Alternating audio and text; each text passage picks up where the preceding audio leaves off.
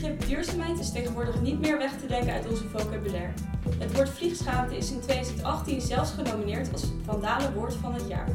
Ook binnen de psychologie speelt het klimaat een steeds grotere rol. Wat klimaatpsychologie inhoudt, wat de psychische gevolgen zijn van klimaatverandering, maar vooral hoe we duurzame gedragsverandering kunnen stimuleren, zullen we behandelen tijdens deze SP SNIP Hersenkrakers podcast.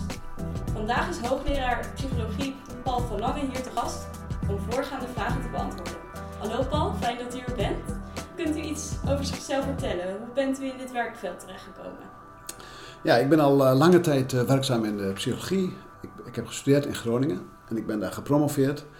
En uh, sinds 1990 werk ik op de Vrije Universiteit.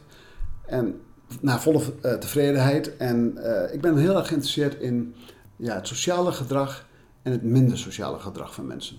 Is, is de mens van nature goed? Is de mens van nature slecht? Zijn we in staat tot samenwerking? Um, zijn we in staat om andere mensen te vertrouwen? Dat zijn hele grote vragen voor mij. En die kun je onderzoeken met zogenaamde sociale dilemma's. Sociale dilemma's zijn tegenstellingen tussen eigen belang en gezamenlijk belang. En dat, zijn, dat is het type situatie waarin alles naar voren komt rondom ja, het mooie van de mensen, dus altruïsme bijvoorbeeld, het samenwerken, vertrouwen. Maar ook het minder mooie, als vergelding bijvoorbeeld, of eventueel haat. Dus dat zijn de thema's die ik allemaal onderzoek. En van waar dan uw interesse voor klimaatpsychologie? Ja, dat komt dus door die uh, sociale dilemma's. Want uh, ik zie klimaat eigenlijk als een tegenstelling tussen korte termijn eigen belang en lange termijn gezamenlijk belang. En die tegenstelling is een heel lastige. Want je hebt zowel dat idee van dat tegenstelling tussen eigen belang en gezamenlijk belang. En dat is al heel lastig voor mensen, zeg maar, om snel ja, te handelen in het gezamenlijke belang. Maar ook dat, dat andere dilemma, het dilemma van korte termijn belangen versus lange termijn belangen, is ook een hele lastige.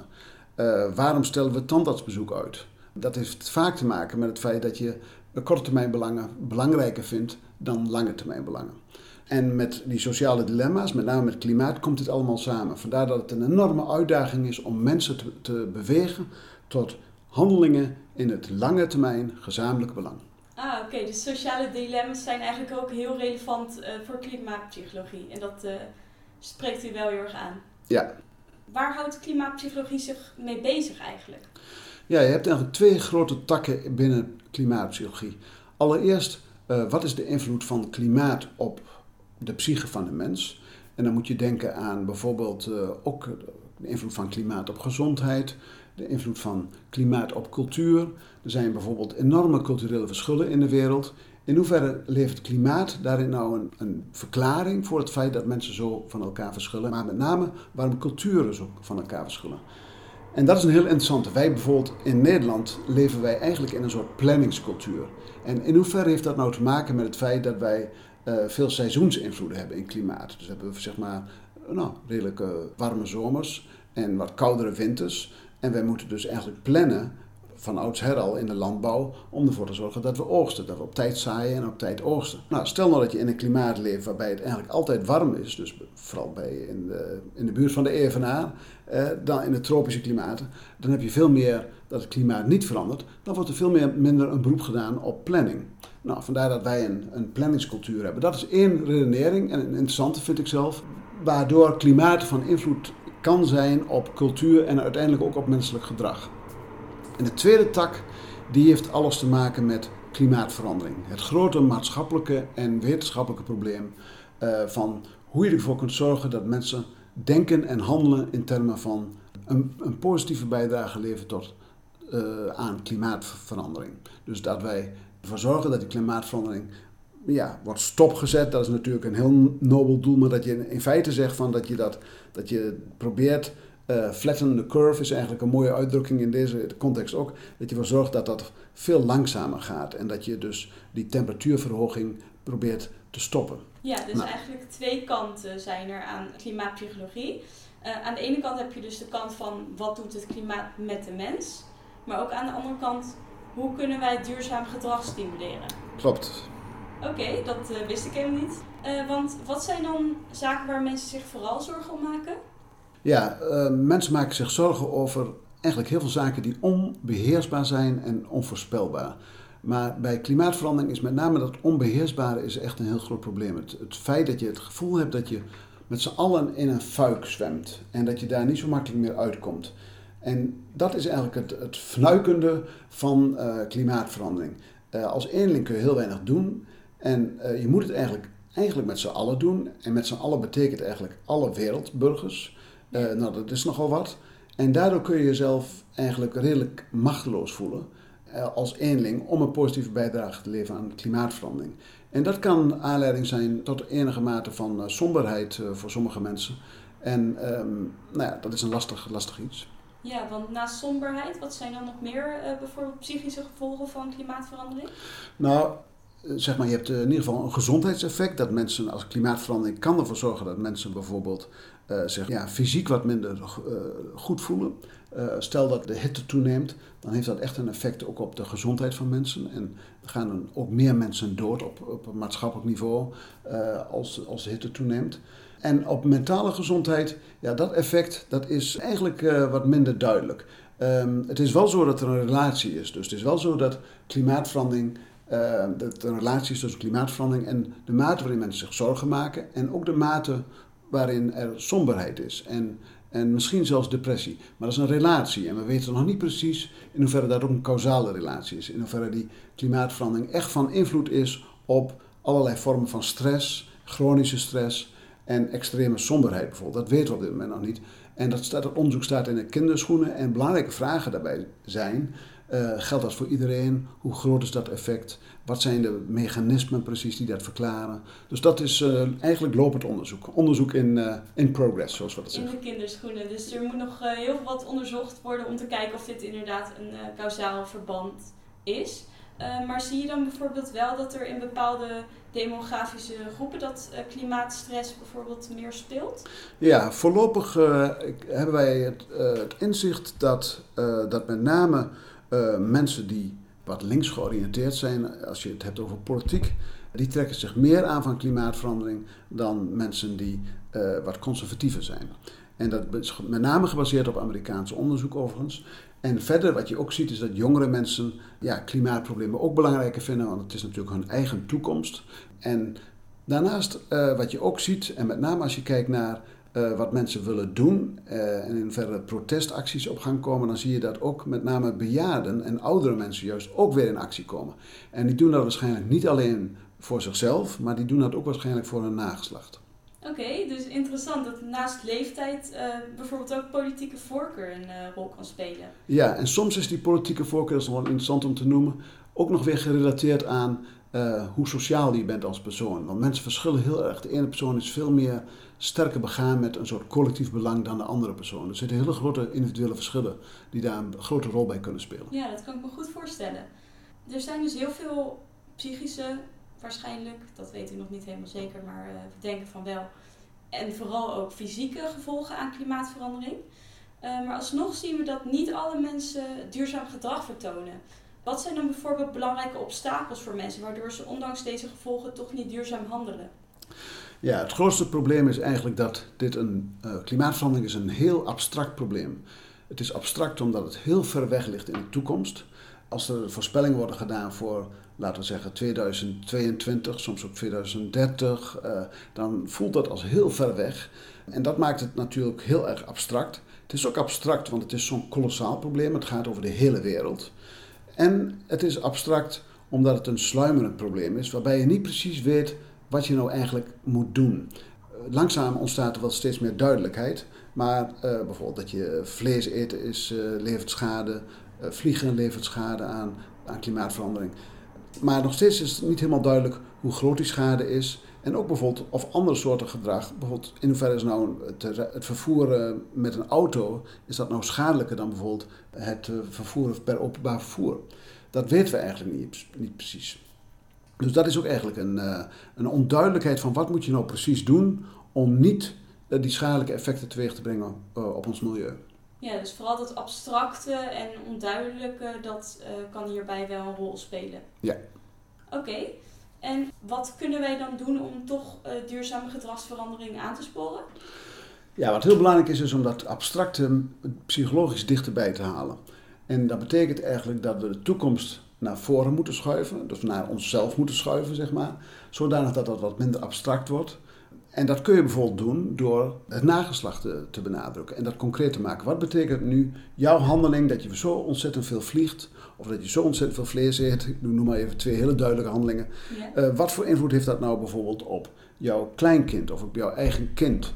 Uh, dan wordt het, dat is een manier om uh, de toekomst wat dichterbij te halen via het nageslacht. Nou, dat is een hele mooie manier. Je kunt ook soms problemen wat dichterbij halen door klimaatverandering wat te lokaliseren. En daar bedoel ik eigenlijk mee dat je nadenkt over wat zijn nou eigenlijk de lokale problemen. Bijvoorbeeld in Nederland hebben we nog niet te maken met droogte zozeer. Hoewel, wel in het oosten van Nederland bijvoorbeeld. Uh, dus dat, zelfs dat komt al op gang. Maar we kunnen ook te maken krijgen met name, en dat, die, dat risico is eigenlijk wat groter, uh, als je denkt aan heel Nederland, uh, nou ja, dat, dat bijvoorbeeld de, de, de zeespiegelstijging, dat dat enorme gevaren met zich meebrengt uh, richting de Randstad bijvoorbeeld.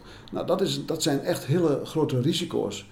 Uh, die kun je concreet maken, en, maar dat moet je alleen aan doen voor Nederland. En zo zijn er weer bijvoorbeeld richting wat warmere landen zijn er weer andere uitdagingen. En misschien in Amerika zijn er weer andere uitdagingen wat betreft misschien natuurrampen, wervelwinden, et cetera. Dus, dat zijn, uh, dat dus elk gebied heeft wat dat betreft zijn eigen uitdagingen. En dat is ook soms wel goed om, om dat te realiseren. Om zodat, echt in kaart te brengen. Ja, ja. en dat mensen het gevoel hebben van oké, daarvoor moet ik het dus doen. Want mensen denken toch in eerste instantie in termen van hun eigen groep in plaats van de hele wereld. Dus, en dat is belangrijk om daar ook rekening mee te houden. Daarmee maak je het ook eigenlijk concreet. Oké, dus het concreter maken van uh, de gevolgen van uh, klimaatverandering voor een bepaalde groep, dat zou kunnen helpen om die groep aan te sporen tot uh, duurzaam gedrag. Zijn er verder nog andere dingen die je kan doen? Ja, de ernst van, van, de, van het probleem heel duidelijk naar voren brengen. Dat is iets wat, wat, wat echt moet gebeuren. En dat mensen niet heel snel kunnen zeggen van nou het zal wel meevallen. dus dat je met hele duidelijke cijfers laat zien wat er in de toekomst staat te gebeuren. Dat je dat ook goed kunt illustreren. Dus dat je niet alleen weet, maar dat je het ook voelt. Um, en als je die twee dingen bij elkaar hebt, dan heb je eigenlijk uh, al heel veel te pakken. Want dan heb je een zekere mate van angst. Dat is een beetje een grote term, maar ik bedoel eigenlijk dat mensen de ernst goed weten in te schatten. Maar dat ze tegelijkertijd ook uh, dat gevoel erbij hebben. Dat en bij gevoelens gaat het om vaak concrete dingen, zodat je ook bijvoorbeeld empathie misschien een rol kan spelen. Empathie voor je nageslacht, maar misschien ook zelfs empathie uh, met de natuur, met, met dieren bijvoorbeeld. En daar kun je ook de, de voorlichting, zou daar bijvoorbeeld gebruik van kunnen maken. En als je die belangrijke motieven hebt, dan is het heel belangrijk dat mensen precies weten wat ze moeten doen. Uh, dat ze niet heel snel kunnen denken van, nou, dat stukje vlees zal wel niet zo'n grote rol spelen. Dus je moet eigenlijk heel goed weten van, wat kan ik nou precies doen als ik een positieve bijdrage wil leveren aan het milieu, als ik duurzaam wil handelen. Dat is op dit moment nog steeds niet duidelijk. Je weet wel heel goed hoe je, hoe je bijvoorbeeld uh, kunt besparen als je boodschappen doet hè, en minder geld uitgeeft. Uh, maar hoe je nou uh, ja, kunt besparen op klimaatverandering, dat is een stuk moeilijker. Ja, dus dat zijn eigenlijk een soort van de psychologische mechanismen die hier een rol spelen. Vooral dat je echt weet wat heeft het voor effect om duurzaam gedrag te vertonen. Een stukje empathie met de natuur, maar ook met het nageslacht. Um, en ook een stukje angst voor, oh, wat als deze gevolgen echt uh, uitkomen. Ja. Oké, okay, duidelijk. Dus vooral dat concrete is heel erg belangrijk hier. Uh, want hoe gaat volgens u het gedrag van mensen omtrent het klimaat eruit zien in de toekomst? En dan vooral uh, voor studenten. Ja, ik denk dat op dit moment dat corona een positieve uh, bijdrage levert. Omdat corona die uh, laat eigenlijk zien dat we niet eens zo vaak hoeven te vliegen. En we kunnen via Zoom kunnen we hoeven minder te vliegen, hoeven ook minder, we hoeven ook minder te reizen eigenlijk naar ons eigen werk. En dat kan heel veel, uh, heel veel duurzaam gedrag bevorderen. En um, dus dat je vliegen met name is bijzonder ongezond voor, de, voor onze toekomst. En als je dan ziet dat mensen op deze manier waarschijnlijk voor hun werk veel minder gaan vliegen, dan is dat enorme winst. Dus wat dat betreft ben ik eigenlijk hoopvol dat deze corona een paar aantal positieve bijeffecten heeft die wij van tevoren niet hadden gedacht, maar, en die we van tevoren ook niet zomaar voor elkaar hadden gekregen. Met name dat vliegen bijvoorbeeld. Maar nu misschien wel, omdat de nadelige effecten van vliegen niet alleen voor het milieu, en het klimaat. Maar ook voor jezelf, die worden nu wat beter zichtbaar. Dus bijvoorbeeld dat je in een vliegtuig nog eens een keer een griepje kunt oplopen. Uh, en, en, dat ook de aanwezigheid van virussen wel eens een rol kan spelen. Dat, dat hebben we nu heel erg op onze radar. En dat verdwijnt niet zomaar. Dus dat, ik denk dat dat wel eventjes een blijvend effect is. Niet dat dat tot in de lengte van jaren altijd zal doorspelen. Maar uh, ik denk dat het een uh, vrij sterk en ja, tot op zekere hoogte blijvend effect is. En dat kan uh, misschien een positieve omwenteling betekenen richting duurzaam gedrag. Zo, zo had ik het nog nooit bekeken zelf. Dat corona eigenlijk ook voor duurzame gedragsverandering uh, wellicht iets zou kunnen betekenen. Maar ik kan me er wel iets bij voorstellen, want ik las laatst ook in een artikel dat doordat iedereen nu massaal thuis werkt, de luchtkwaliteit ook heel erg is verbeterd. En dat zijn dan misschien ook wel weer wat meer concretere bewijzen van, oh, als ik wat duurzaam gedrag vertoon, dan doet dat ook iets goeds voor het klimaat. Ja. Nou, en, uh, en dat vind ik eigenlijk wel mooi, want ik kan me heel goed voorstellen, en wat ik al eerder zei, dat onderzoek staat nog een beetje in de kinderschoenen, maar als je aan klimaatverandering denkt, dat het toch wel aanleiding geeft tot gevoelens van somberheid. Die kunnen ook best wel heel snel verdwijnen en dat je denkt dat je weer verder gaat met de waan van de dag en et cetera. Maar ik kan me, die somberheid kan ik me voorstellen. En, en tegelijkertijd zou ik daar tegenover willen plaatsen dat uh, de toekomst, uh, dat we ook eigenlijk in de afgelopen 30 jaar best wel een paar positieve dingen hebben gezien. Bijvoorbeeld uh, het feit dat vleesconsumptie heeft, is afgenomen. mensen hebben ook steeds meer een gevoel bij de natuur. Die discussie die staat ook veel hoger op de agenda. Milieu en duurzaam gedrag staat eigenlijk op plek 2 vaak van de politieke agenda. Nou, dat is nogal wat. Dat was vroeger helemaal niet het geval. Dus langzaam maar zeker zien we wel dat er, dat er steeds meer positieve veranderingen zijn geweest als het gaat om duurzaamheid. En, en dat geeft mij wel hoop, moet ik zeggen. Ja, dus er zit eigenlijk ook een positieve kant aan het verhaal, zegt u. Ja, ik denk, eh, en als ik, als ik die hoop uh, uitspreek, dan denk ik wat, wat de belangrijkste uitdaging is, dat concreet maken en ook concreet maken wat mensen nou daadwerkelijk kunnen doen. En, en daar zit een hele wereld van psychologie, gaat daar achter schuil en die is heel belangrijk. Ja, goede boodschap, denk ik. Is er verder nog iets wat u heel graag mee wil geven aan onze luisteraars? Ja, ik denk dat het uh, van belang is om, uh, om je niet heel snel uh, zorgen te maken over allerlei zaken waar je geen invloed op kunt hebben. Dus klimaatverandering is een moeilijk probleem, daar kun je niet direct invloed op uitoefenen. En vooral op zaken die jezelf betreffen en je, kunt, je hebt er geen invloed op, dan moet je je daar eigenlijk geen zorgen over maken. Nu is dat heel makkelijk gezegd en dat, dat zie ik heel direct. Maar tegelijkertijd met klimaatverandering is eigenlijk een ander soort probleem. Want je moet eigenlijk wel de ernst op, op ware proportie inschatten. En ik denk dat wij dat ook in toenemende mate doen.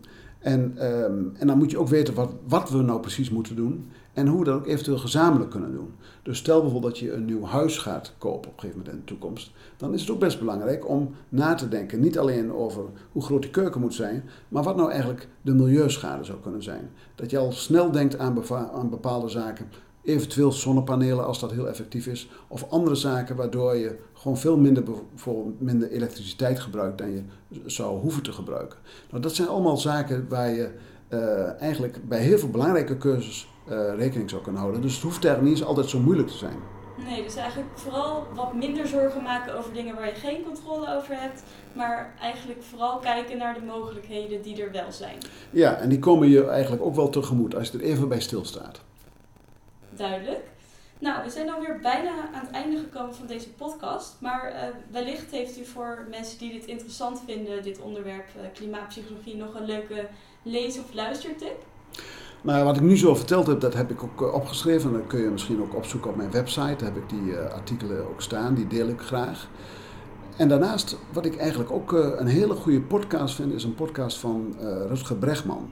En hij heeft een podcast over klimaatverandering en hij geeft daar ook inzicht in uh, nou ja, wat de risico's zijn. En hij gebruikt de metafoor van deltawerken. Maar wat de risico's zijn van klimaatverandering voor Nederland. En dan met name um, ja, dat misschien een, een, deel van Nederland en met name ook de Randstad zeer sterk bedreigd wordt door, ja, door, door het gevaar van water. Laat ik het maar zo noemen, overstroming. En, um, en die risico's die worden heel goed geïllustreerd in die podcast. Oké, lezen of luisteren dus allemaal. Nou, dan wil ik u heel erg bedanken voor uw komst. Ik vond het heel interessant om meer over dit onderwerp te weten te komen. Vond jij het als luisteraar nou ook zo interessant? Vergeet dan niet om SP's Hersenkrakers te volgen op Spotify. En uh, graag tot bij de volgende podcast. Uh, dankjewel, doei doei!